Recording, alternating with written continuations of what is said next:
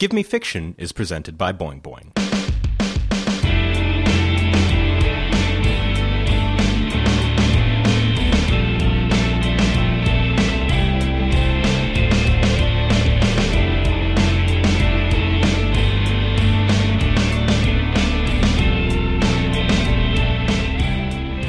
Welcome to Gimme Fiction. My name is Ivan Hernandez, and I'll be your host. Each month at Gimme Fiction, some of the finest minds in comedy, literature, and the arts write pieces based on a theme. Each week on this podcast, we deliver one of those readings to the listening public. For this episode, we bring you a piece by writer Tara Marsden.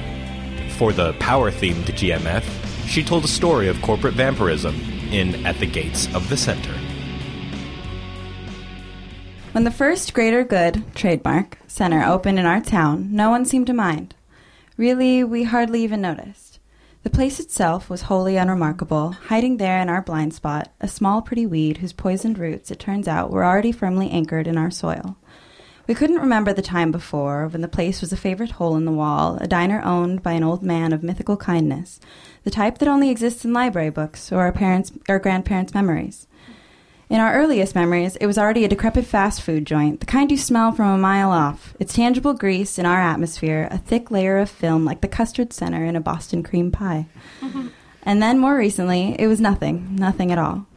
The franchise owners had wanted to expand into a newly available two story further downtown, and the sad, square little building slept quietly on its abandoned gray corner, while we marked the passage of time in our way, marring the stucco walls with varicolored graffiti until it took on the look of a young monster or an ancient fish, mm-hmm. grotesque but easily ignored.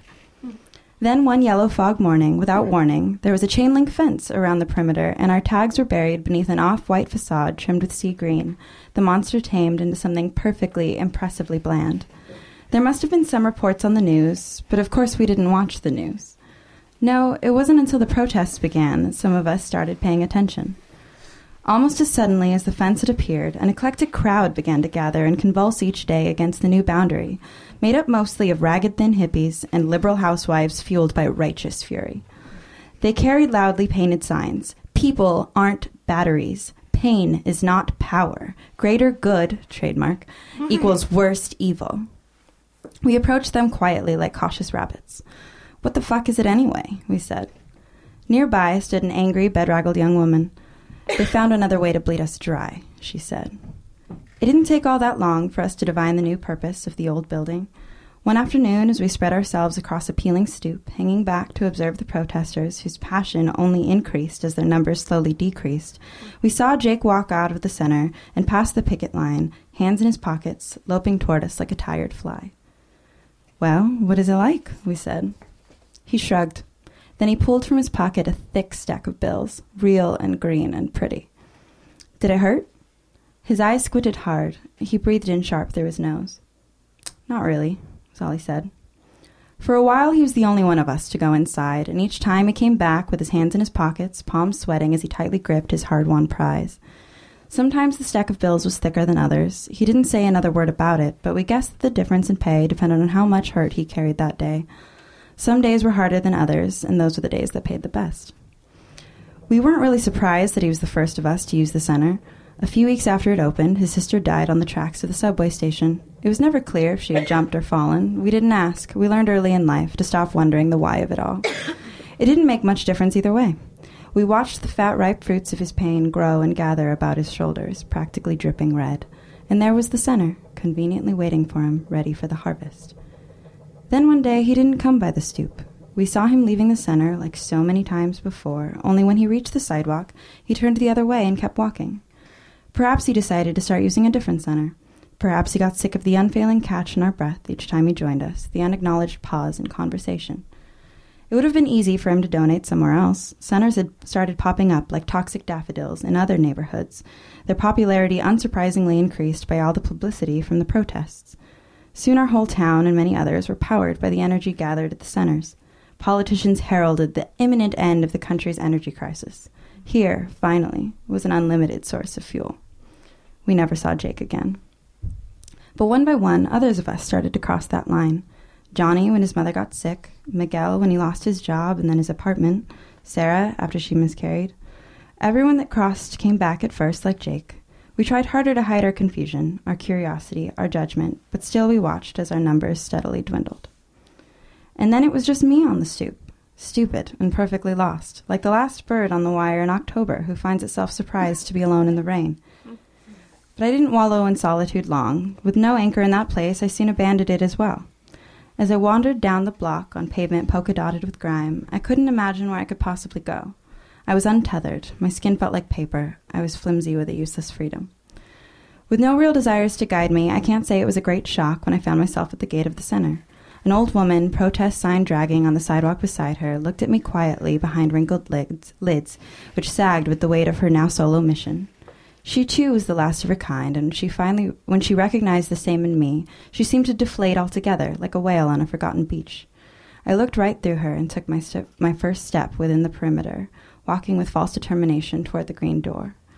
I paused briefly there before opening it. Inside it was frigid, made more so by the stark white of the walls and the fluorescence above.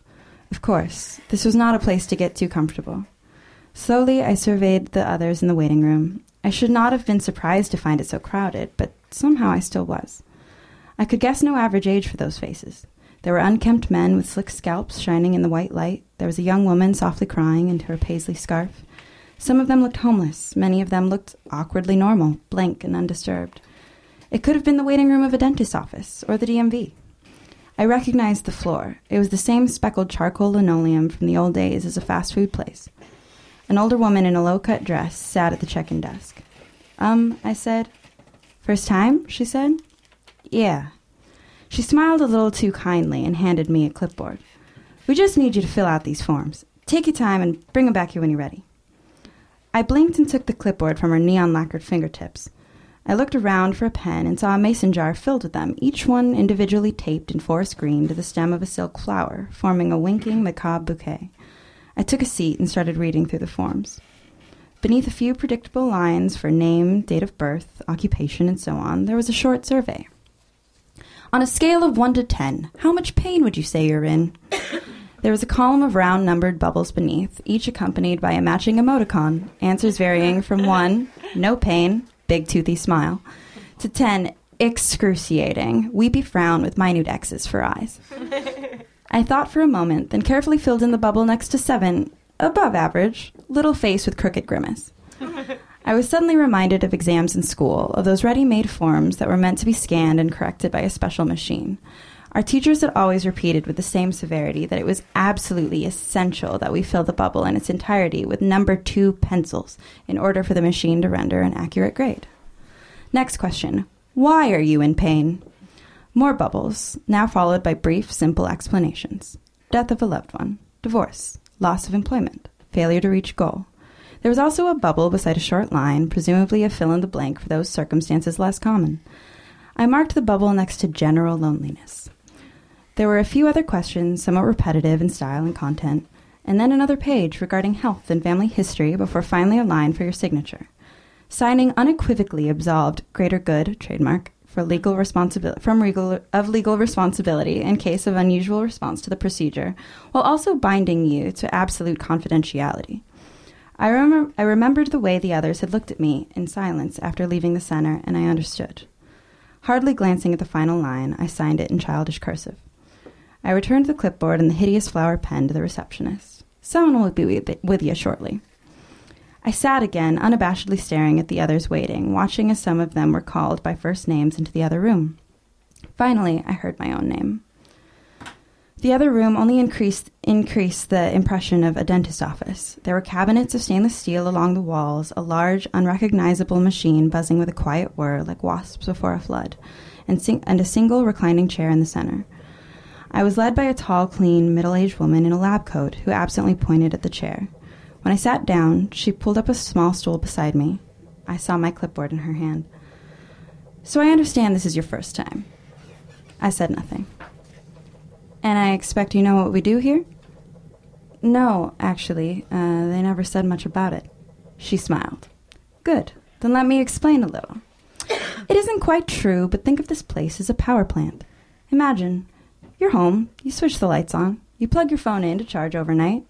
That energy must come from somewhere. It came from fossil fuels once, but that wasn't sustainable. You know what is sustainable? You. me. Our critics like to say that we take advantage of human suffering, but what they call suffering we know to be a natural part of life. And isn't it better for us to use this natural energy for the greater good? I said nothing. She took my silence for assent and began taping wires to my temple and wrists. Do I, you know, need to think about it? No, she said. All that you feel is already there inside you. It doesn't matter if you know it.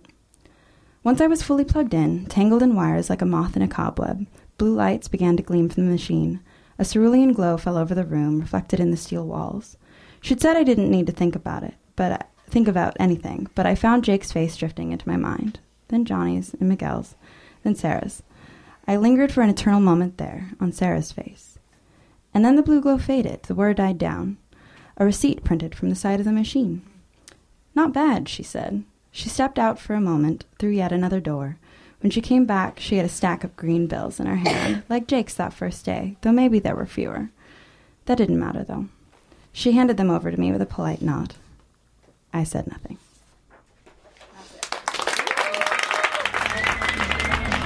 You can find Tara on Twitter at Gory Realmore. Gimme Fiction's live show happens the first Sunday of every month at Lost Weekend Video in San Francisco, California. GMF is produced by Will Scoville. For news, updates, and more, check out GimmeFiction.net, at GMF Show on Twitter, and Facebook.com slash GimmeFiction. You can email us at gmfshow at gmail.com and can donate to the show through PayPal at the same address. I'm online at ivanhernandez.net and on Twitter at Ivan underscore Hernandez. Our theme song is provided by Power Pyramid, and you can check out more of their music at powerpyramid.bandcamp.com. You can listen to us on SoundCloud and Stitcher.